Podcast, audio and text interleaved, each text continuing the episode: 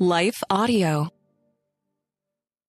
In a world filled with lies and deception, we are so blessed to have access to the infallible, unchanging Word of God.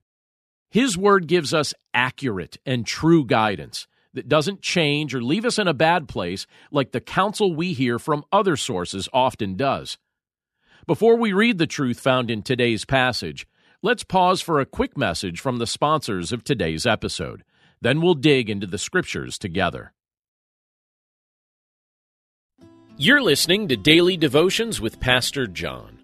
I'm John Stange, and today's devotion is inspired by 2 Corinthians chapter 9, verse 7, which says, Each one must give as he has decided in his heart, not reluctantly or under compulsion, for God loves a cheerful giver. What's your attitude toward giving? In his second letter to the Corinthians, Paul was trying to help that church understand and experience the joy of generous giving. They lived in a decadent culture that certainly had examples of wealth and poverty. We get the impression that there were examples of both within the Corinthian church as well. It can be tempting at times when the Lord blesses you with something to try to hold on to that blessing in a stingy way, even though it may be that He shared that blessing with you to grant you the privilege of sharing it with others. Our God is gracious and generous. He gives gifts to us that we don't deserve. He is a cheerful giver, and our hearts should reflect His. We're told here that God loves a cheerful giver. He is pleased to see his children trust him enough to step out on faith and bless others with the blessings he's bestowed. Paul was trying to help the church understand this concept.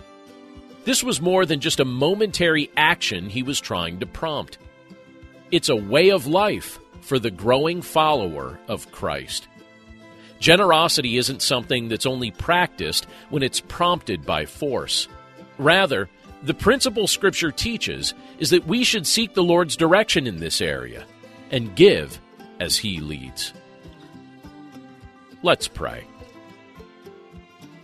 Lord, we thank you for your word, and we thank you for the privilege that it is to be able to look at this portion of Scripture today from the book of Second Corinthians.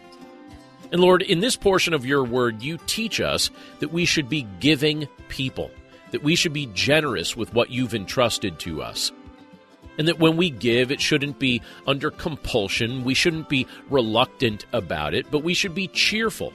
We should give cheerfully because you are a cheerful giver who has blessed us by giving us in a cheerful way all that we've needed, both now and forever. You've given us your Son. You've given us eternal life through him. You've given us hope for the future. You meet our needs on a daily basis.